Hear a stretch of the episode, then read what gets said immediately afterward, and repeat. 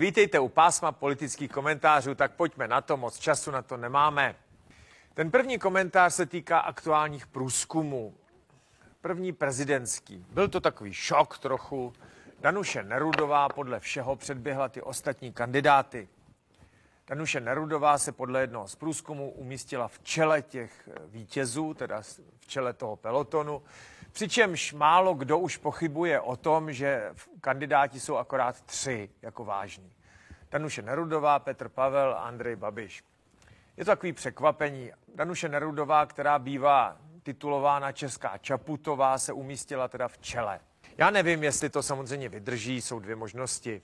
Buď je to její vrchol, a teď to může poměrně rychle spadnout dolů. A nebo naopak je to známka jako dramatického nástupu. No, to teď opravdu nikdo neví. Je vidět, že Danuši Nerudové se ta kampaň povedla. Já myslím, že to není ani o tématech, je to o té osobnosti. O určitým charizmatu, který vyjadřuje, protože zdá se, že ta její milost a to, že je žena, nějakým způsobem převažuje nad tím, že s politikou nemá zkušenosti, že vlastně politického nic nedělala. To je stejné, jako když doma trénujete přes polní běh a jdete rovnou na mistrovství světa. Jo? Je to takový překvapivý, ale uh, může se stát, jo? že ta poptávka ve veřejnosti je taková, po někom neotřelém, po ženě, po někom milém, empatickém, že nakonec Danuše Nerudová překvapí skutečně v prvním kole a zvítězí. Jak to dopadne v tom druhém, to nevíme. Ty průzkumy teď ukazují to, že Andrej Babiš jako beznadějně zaostává. A teď ten komentář. Já nepopírám Danuši Nerudové určité charisma. Mě to překvapilo. Ještě loni tady byla v televizní debatě, myslím v aréně nebo v duelu nebo někde, a byla taková jako nejistá. Říkal jsem si, co, co to má znamenat? Vždyť ona mluví nejistě, když to vypadá, že není schopná vystupovat před kamerou a chce dělat prezidentku. A nakonec se ukáže, že ona to jako urvala. Tak. A Andrej Babiš, že je předem poražený, ne, to není. Jo. Vychází se z toho, že ve druhém kole Andrej Babiš prohraje. Ty samý průzkumy, který teď Danuš Nerudovou jako favorizují do čela, říkají, Andrej Babiš je takřka jistým postupujícím do druhého kola, ale ve druhém kole prohraje s každým. Jak s Petrem Pavlem, tak s Danuší Nerudovou. Osobně si myslím, že to není pravda. Andrej Babiš eh, si zaslouží respekt. On má tvrdé jádro voličů, to víme. Ehm, je urputný a může překvapit i ve druhém kole. Já bych ho určitě neodepisoval. Tak. A Petr Pavel možná začíná ztrácet, možná už se vyčerpal, možná ten tým Andreje Babiše, který na něj vytáhl kde co, logicky, začíná spitovat svoje svědomí, jestli měli útočit na Petra Pavla a ne se spíše soustředit na Danuši Nerudovou. Tohle bude přes Vánoce jejich samozřejmě velké téma. Osobně si typuji na druhé kolo mezi Babišem a Nerudovou. A teď ještě jedna věc k té prezidentské volbě. Množí se hlasy, aby Pavel Fischer a Marek Hilšer to vzdali. Eh, já jsem poslouchal poměrně zajímavý rozhovor Marka Hilšera někdy v české televizi, kde říkal, že ještě není nic rozhodnutého, že se považuje za silného kandidáta, protože se může ukázat, že nějaký jiný kandidát sněd svoji babičku. Takhle, já doufám, že ty kandidáti nějak teď dají pozor na ty babičky, aby se to nevyplnilo. Ale, ale ty hlasy, které se množí, aby oni to vzdali, jo, aby Pavel Fischer a Marek Hilšer to vzdali a posílili tak toho Petra Pavla a Danuši Nerudovou. To je podle mě blbost, jo. Protože stejná logika věci by mohla říci, prosím vás, ať odstoupí Petr Pavel a Danuše Nerudová a vyšvihne se Pavel Fischer. To je možný, že jo? Pravděpodobně jo. Kdyby odstoupila Nerudová s Pavlem, tak by se do čela pelotonu a hlavním vyzývatelem Andrejem Babiše stal Pavel Fischer. Tak takhle to nefunguje. Ty hlasy, že by Hilšer s Fischerem to měli vzdát, aby posílili Pavla Nerudovou, protože je tady svatý boj proti Andreji Babišovi, jsou úplně mimo. Jo, jsou úplně mimo. Neexistuje nic jako svatý boj proti Andreji Babišovi, existuje něco jako volby. A lidi si vyberou kandidáty, který chtějí. A ve druhém kole někdo bude a ty hlasy, který volili Marka eh, Hilšera i Pavla Fischera, v tom druhém kole nepochybně někomu připadnou a Andrej Babiš to asi nebude. Tak tolik ten komentář a logika toho odstupování. Tak a teď jedna poznámka. Eh, ne těm prezidentským kandidátům, ale k další političce, tyhle dám stranou. K Markétě Pekarové Adamové. Takhle, já proti ní nic nemám. Jo. Dokonce u mě byla v jedné politi- politické debatě, nebo dvakrát, pak ke mně nechtěla chodit, pane jsem se kamarádil s Milošem Zemanem a moje vysvětlování se s ním nekamarádím, že s ním dělám akorát rozhovory, nezabralo. Od té doby nepřišla. Ale já jsem docela rád, protože bych se jí ptal na nepříjemné věci. Dělat jí poradce jo, nebo místo předsedu musí být jako těžký. Jo. Obhajovat její kroky fakt musí být těžký. Já vám dám dva příklady. Jo. Markéta Pekarová Adamová je zarytou bojovnicí za ukrajinské uprchlíky, za práva Ukrajina proti Rusku. To je politicky celkem pořádku, to chápem, že jo, to je dobrý. TOP 09 je na straně Ukrajiny a civilizovaného světa proti Putinovi. Proti tomu nelze nic namítat. Akorát se to musí někde projevit. O čem mluvím? Víte, on je docela snadný napsat do SMSky miluji tě. Jo, chcete získat nějakou paní, nebo dámu, slečnu svého srdce, nebo naopak pána, nebo chlapce svého srdce a napíšete miluji tě. To víte, dřív to vyžadovalo určitý, jako, určitou odvahu koupit tu květinu a tohleto dámě svého srdce říci a čekat prostě na tu odpověď, eh, jestli ona vás taky miluje nebo nemiluje. Vyžadovalo to nějaké odhodlání a přípravu, že jo. Dneska máte telefon, tak to napíšete do SMSky a čekáte, co bude. Ono to moc složitý není. Sedíte u piva a pošlete zprávu miluju tě. A normální odpověď od té slečny nebo dámy je, a jak se to projevuje.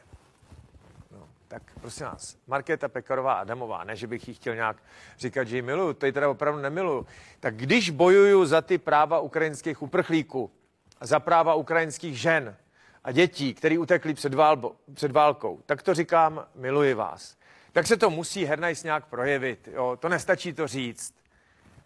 Poslanecká sněmovna chce vykopat z, to, z té své ubytovny v Harachově ty uprchlíky. Jo?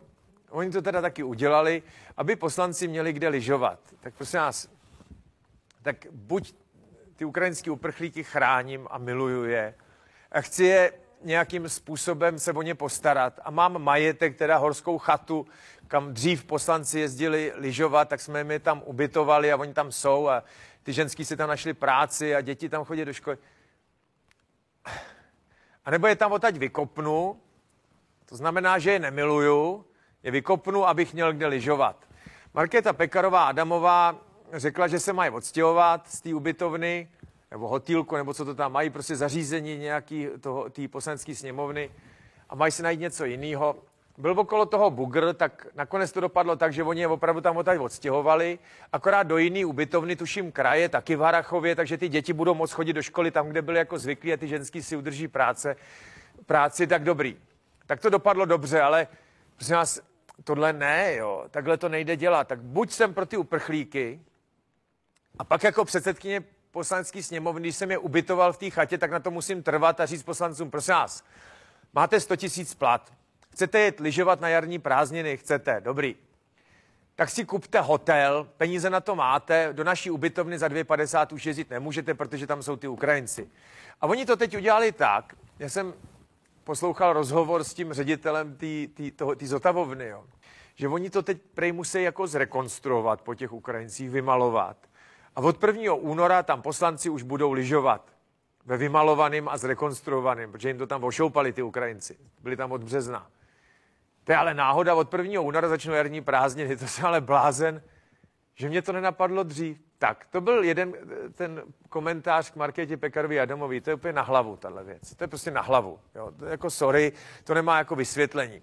Tak až Markéta Pekarová Adamová zase začne horovat za ty ukrajinské uprchlíky, tak já jim řeknu, prosím vás, vy jste tam odtaď vystěhovali, aby na jarní prázdniny poslanci mohli lyžovat. Předtím jste si to tam vymalovali, tak se to neměli vůbec dělat. Oni, oni je odstěhovali do jiného tam zařízení toho kraje a to je trapárna. Druhá věc je, že ona říkala, že prej nějak máme míň topit, aby jsme ukr- u- ušetřili jako ten plyn ruský, aby jsme nepomáhali Putinovi. Udělali se na to dokonce webovou stránku s vetrem proti Putinovi. Taky stáhla topení v poslanecké sněmovně. no, jak dělá předsedkyně, tak stáhla topení, aby jako ušetřili a nepomáhali Putinovi, aby nespotřebovali tolik plynu. To je dobrý. A minulý týden, prosím vás, asi čtyři poslanci, čtyři poslanci, Markéta Pekarová, Adamová, Hayato, Okamura, ještě někdo, a asi jejich asistenti, nevím, vyrazili vládním Boeingem do Varšavy. Ne, opravdu, ten obrovský vládní Boeing, ten myslím 319, já nevím, tam má 80 míst, já jsem tím jednou letěl, jo, se Zemanem, jo, to je obrovský letadlo, tak vyrazili do, do Varšavy, jo, asi jednat s tím polským parlamentem. No takhle, eh, toho benzínu spotřebovali tolik, že by to vystačilo na vytápění celé malé strany podle mě do konce zimy. Tak až mě Markéta Pekarová Adamová bude říkat, že si mám koupit svetr ještě kvůli Putinovi, tak já jí připomenu tu cestu tím eh, letadlem z Hayato Okamurou do Varšavy. Paž do té Varšavy se dá dojet normálně vlakem, že jo? Nebo autem, to není tak daleko. Vlakem bych tam asi si to dovedl představit. Nebo linkou by mohli letět. Jo, mezi Prahou a Varšavou lítá normálně linka. Každý den lítá letadlo. Tak si třeba mohli vzít dvě řady, že by to vyšlo líp a nepomáhali by tomu Putinovi, protože ta nafta, teda ta, ten letecký benzín do, do toho letadla je možná trochu ruský, že jo? Tak a teď mám dva komentáře. Jeden je k trikoloře, ne k, teda k těm barvám český trikolory, ale eh, k politickému uskupení trikolora a druhé je k inflaci. Tak já začnu trikolorou. Ta trikolora vznikla tak zvláštně. Václav Klaus mladší se odtrhl od ODS, protože tam byl takový zlobivý dítě, dá se říci, a založil si trikoloru. Ještě s několika poslancema a různýma dobrovolníkama. Jedním z těch poslanců byla Zuzana Majerová Zahradníková. Jo. A měli velké ambice. Měli na začátku dva poslance a říkali, tak a my teď sjednotíme pravici. Miloš Zeman ze slaboučkou ČSSD nakonec zlikvidoval všechny svoje levicové souputníky v 90. letech a v roce 98 vyhrál volby. Trvalo mu to asi pět let, než takhle pod sebe dostal všechny ty levý bloky a strany demokratické levice, buď je jako zlikvidoval, nebo se s nima nějak sfúzoval a tohleto. A stal se jednoznačným hegemonem levicové politické scény hned vedle Komoušů. Tak. A my uděláme to samý na pravici, je to roztříštěný, je to hrůza. ODS, a TOP 09, a KDU, ČSL, a Piráti a starostové. A já nevím, jak se to všechno jmenuje a my to dáme pod sebe.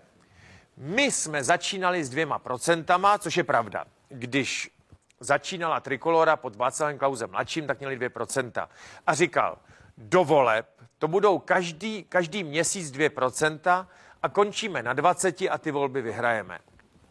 Jaká byla realita, to víme. Do parlamentu se nedostali, Václav Klaus mladší zhrzen odešel z politiky, vlastně vůbec nevím, kde mu je konec. Mluvilo se o tom, že ho tam podrazil jeho jako kamarád a souputník, nechci říkat jeho jméno, protože údajně jedna z přítelky nebo přítelkyně Václava Klauze mladšího, jak si opustila Václava Klauze mladšího eh, s tím jeho kamarádem a že prej tohle to bylo jako rozbuškou, proč Václav Klaus mladší odešel. Helejte, já nevím, jestli je to pravda, ale říkalo se ledasco. Je pravděpodobně něco za tím oficiálním důvodem odchodu skováno. To víme, jo, protože ten zmizel jak pára nad hrncem. Předsedkyní se stala Zuzana Majerová Zahradníková, která je taková velmi ostrá dáma. Já si tady na ní z těch debat pamatuju akorát to, že si furt stěžovala, že ji nenechám domluvit. Jo já nevím, to máte těžký jo, u těch e, politiků. Já vždycky říkám, prosím vás, ale vy nemůžete mluvit, jak dlouho chcete. Jo? Tak musíte mít nějakou sebekontrolu. Tak když jste tady čtyři, tak musíte mluvit čtyři. No tak když si vemete slovo a začnete žvanit o něčem, tak já vám v určitý chvíli to musím to slovo jako vzít. Jo? A ona Zuzana si pořád stěžovala. Mně to s ní bylo trochu nepříjemné. Já jsem mi potom říkal, helíte, ale to se nedá nic dělat, to je jako debata víc kandidátů a já jsem tady jako moderátor, tak já to musím nějak spravedlivě jako rozložit mezi vás. Ona si furt jako stěžovala. Byla takový ostřejších názorů, preferovala tehdy nějakého pana Reichla, což je pražský advokát, s tím se zcela evidentně taky už pohádala, protože ten vystupoval na těch demonstracích tady pana Vrábela a tak. A dneska se nechala slyšet že prej Fialová vláda je fašistická a že v Dubnu padne. Hele, já nevím, jo, ale ona byla členkou ODS, jo. To zná nějaký hodnoty ODS sobě musela jako navnímat, že jo. Říkat o Fialovi, že je fašista, je fakt jako hovadina, jo. Já s Fialou nesouhlasím v tisíci a jedné věci, ale tisíckrát ho budu bránit na, proti tomu, že jako fašista, to teda opravdu není. A vo, od členky ODS bývalý, jo, mi to přijde teda drsný, jo z mého pohledu se Zuzana Majerová Zahradníková jako opravdu odčlenuje ještě jako od SPD, ještě jako tvrdč, tvrdším způsobem. Vůbec nevím, proč to dělá. Protože politická soutěž je politická soutěž. Tak víte, máte nějaký vrstvy obyvatelstva, který nějak volí. A když si založíte politickou stranu, tak musíte si najít nějaký okruh lidí, který chcete oslovit. Jo. Když budete oslovat úplně všechny, tak vás ve finále nebude volit nikdo. No, protože nebude mít důvod, proč by nevolil tu svoji stranu, kterou volil dřív, když vy jste takový pro všechny, že jo. A nebo se nějakým způsobem musíte soustředit na nějakou část obyvatelstva, jo. Jo, ale ta část obyvatelstva musí být větší než 5%, protože pak to nemá smysl, protože se do žádného zastupitelstva nedostanete, ani do parlamentu, ani do krajského zastupitelstva a tak. Je uniká, koho chce oslovat tím, že Fiala je fašista nevím, jestli tam už není jako moc plno jo, na té na části politického spektra, která říká, že Fiala je fašista. Jo, a pak taky říkala, že prej ta Fialová vláda padne v Dubnu. Hejte, nekoukejte na mě, já nevím, proč v Dubnu a ne v březnu nebo v květnu, opravdu nevím. Zuzana Majerová Zahradníková říká, že v Dubnu. No, tak to asi teda bude v Dubnu, no. Tak, a další zpráva, jak jsem říkal, je inflace. Český statistický úřad vydal inflační čísla za listopad. Není to moc pěkný čtení. Eh, výsledky České republiky jsou 16,2 zdražení, jako meziročně. Jo. Něco okolo 1% meziměsíčně, to znamená mezi říjnem a listopadem, když porovnáme ty ceny, jo, ke konci října, ke konci listopadu, tak je to asi o 1,2% víc. A když to srovnáme mezi 30. listopadem 21 a 22, tak je to o 16,2 což je dost. V Evropské unii je to zhruba 10% Ne. Tak u nás je to horší. Ještě je to ovlivněný tím úsporným tarifem, jo? Jak, eh, teď je úsporný tarif, akorát on končí 31. Eh, 12. Jo? Asi za 14 dní končí ten úsporný tarif. To znamená, jestli to je, říkají, o 2% ovlivněný tím úsporným tarifem na elektriku, no tak to pak bude blbý, že jo? To pak bude možná 18% což není moc dobrý. S ostatníma státama to srovnávat nemůžeme, jsme opravdu na tom blbě. Před náma je teda Moldavsko. Zajímavý je, Ukrajina má 26, o 10% víc než my. Člověk by řekl, že na Ukrajině ve váleční ekonomice se rozjede inflace jako hodně rychle, protože když, že jo, logicky, no tak dobře, tak za A lidi jsou za A pryč, za B průmyslová výroba dramaticky klesá, za C spousta fabrik na různé věci, pekáren a podobně je rozbitá, tak by člověk řekl, že to bude víc. 26 Ukrajinci, Češi 16. To není moc dobrý. No ne, já tady nemám nějaký velký úvahy jako revoluční, ani to nejde. Něco by se s tím dělat jako mělo, ono to samo nepřejde. Tak jedna z teorií říká, že ta inflace je celá dovezená, že s tím nemusíme dělat vůbec nic. Že jak přišla, tak odejde. Tak Takhle, jak přišla, tak odejde třeba chřipka. Jo. Když ji léčíte, nebo rýma, když ji léčíte, tak to trvá sedm dní, a když ji neléčíte, tak to trvá týden. A e, s tou inflací nevím. Ona úplně celá dovezená není.